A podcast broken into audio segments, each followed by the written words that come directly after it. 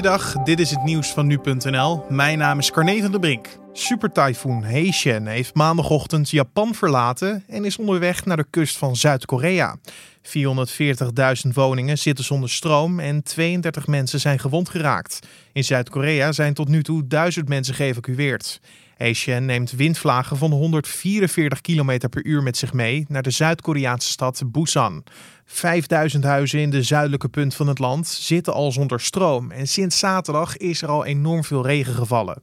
Zuidoost-Azië werd enkele dagen geleden al getroffen door de tyfoon Maisek, die twee levens eiste en waardoor duizenden mensen geen stroom hadden. De woninghuren in Nederland zijn het afgelopen jaar met 2,9% gestegen. Dat is het hoogste percentage sinds 2014. Dat blijkt uit cijfers van het Centraal Bureau voor de Statistiek. Een belangrijke oorzaak is de inflatie. Corporaties mogen de prijs maximaal laten stijgen met het in een percentage uitgedrukte inflatiecijfer plus een inkomensafhankelijke toeslag. De inflatie stijgt al een paar jaar en daarmee lopen de sociale huurprijzen ook op. Daarnaast steeg voor het eerst in jaren de huren niet het hardst in Amsterdam, maar in Rotterdam. Daar betalen huurders 4,1% meer. In de hoofdstad is dat 3,5%. Een 15-jarige jongen is zondagavond zwaar gewond geraakt door een steekincident bij een evenementencentrum in het Brabantse Rijsbergen.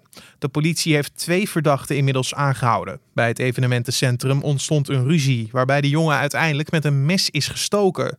Volgens RTL Nieuws zou er een bruiloft zijn geweest waarbij twee groepen ruzie kregen. De jongen is met een ambulance naar het ziekenhuis gebracht en hoe het precies met hem gaat is onbekend. En Novak Djokovic is zondagavond gedisqualificeerd in de achtste finales van de US Open. De nummer 1 van de wereld en absolute titelfavoriet werd uit het toernooi gezet omdat hij een bal tegen een lijnrechter sloeg. Het opmerkelijke incident gebeurde in de eerste set bij een 6-5 stand in het voordeel van zijn tegenstander. Terwijl de 33-jarige Servier naar de kant liep, sloeg hij de bal uit frustratie weg en raakte hij de lijnrechter. De vrouw in kwestie werd pijnlijk op haar keel geraakt en ging naar de grond. Djokovic, die de bal niet bijzonder hard wegsloeg, was geschokt toen hij zag dat de lijnrechter was geraakt en liep naar haar toe om hulp te bieden. Maar het kwaad was toen al geschied. En tot zover de nieuwsupdate van nu.nl.